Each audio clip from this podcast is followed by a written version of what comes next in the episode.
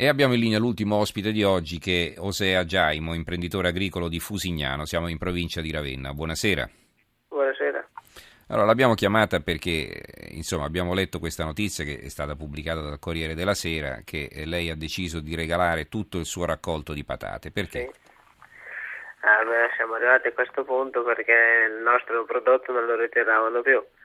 Non è, non, secondo chi doveva ritirarlo non era più commercializzabile quando invece alla base di tutto c'era che erano, avevano preso patate dall'estero.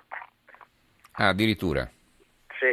Ma perché lei normalmente queste patate a chi le vendeva? Alle cooperative? Noi siamo sotto cooperative e, a, e il ritiro negli anni precedenti è, sempre stato, è stato sempre svolto da loro.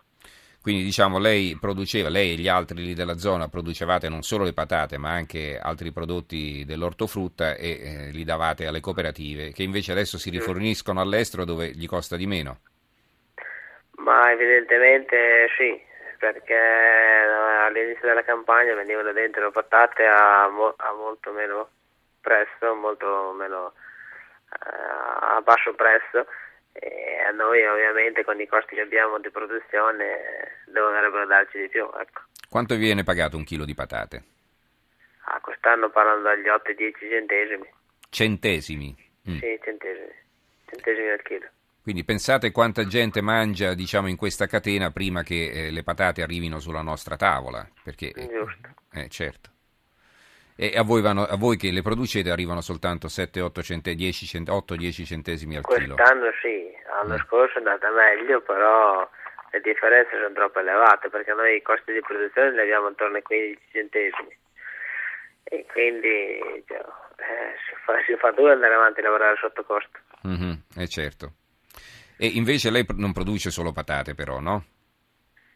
No, no, io faccio anche altri eh, frutti come la pesca, le prugne, ma quest'anno è andata disastrosa su tutti gli aspetti. Eh, c'è stato anche il problema del maltempo.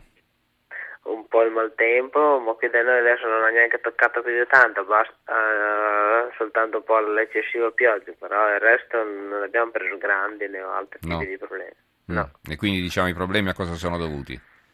Perché Al dice mercato. un'annata disastrosa. Mm. Ai mercati, i mercati che non so se sia speculazione oppure vogliono approfittarsene che il nostro prodotto non, non costa, non, non, ci dà nulla. Ma la sua è un'azienda a carattere familiare? Sì, sì, più che altro sì. Mm-hmm. Quindi Noi diciamo lavoriamo... perlomeno voi cercate di contenere le spese lavorando in famiglia, insomma. Ecco. Giusto, però è duro lo stesso. È duro lo stesso. Anche i familiari devono fare devono, sacrifici. Devono fare, esatto. eh, eppure loro devono guadagnare per vivere, chiaro. Eh sì, non è che loro campano con l'aria.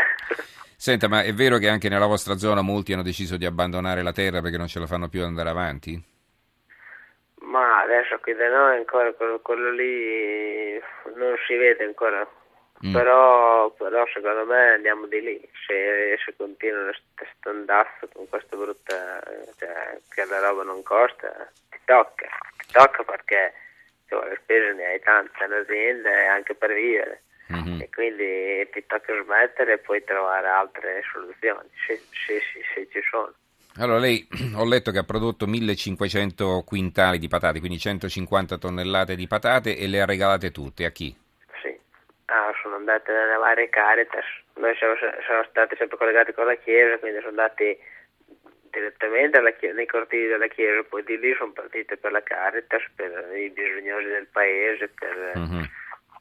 ci sarà anche chi se ne è approfittato sicuramente perché... Se le prese magari se le è andate a rivendere. Mm. Eh sì, sicuramente, c'è anche per quella gente lì. Senta... Poi noi l'abbiamo fatto per aiutare chi ha più bisogno. Ecco. Certo, senta signor Giaimo, ma eh, diciamo questi, questo regalo che lei ha fatto, no? questo gesto clamoroso, eh, c'è stata qualche reazione da parte delle autorità, non so, da parte del, com- del comune dove lei vive, da parte delle associazioni no. di categoria, niente? Le associazioni di categoria si sono preoccupate, mm. si sono un po' preoccupate perché volevano capire che cosa, cosa c'era sotto. Mm spesso aspettavano più un atto di protesta, di protesta contro qualche partito, soprattutto.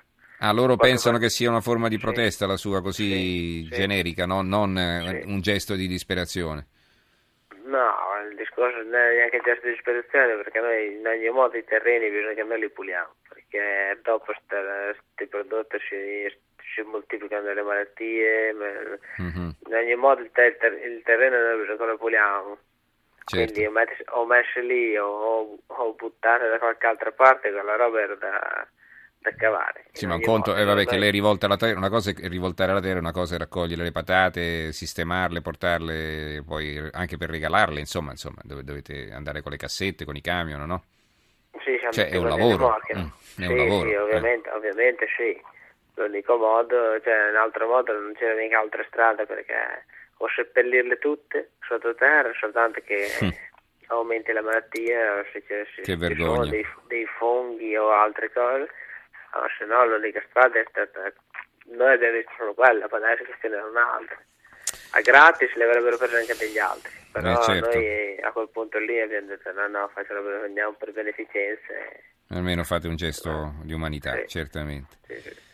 Signor Giaimo, io la ringrazio ed esprimo tutta la mia solidarietà, insomma è una situazione davvero vergognosa quella che lei sta vivendo. Eh, speriamo che qualcosa cambi perché certo così non si riesce ad andare avanti. Grazie anche per essere va stato bene. con noi, sveglio perché lei da buon contadino si alza presto al mattino, la sera va a dormire sì, presto, no? va bene, allora buonanotte, va non bene. rubo altro tempo buonanotte. al sonno. Grazie, grazie e buonanotte.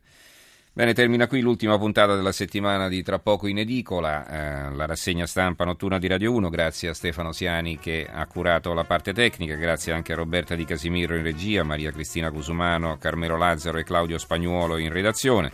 Un cordiale buonanotte a tutti voi all'ascolto e buon fine settimana. Ci risentiamo lunedì.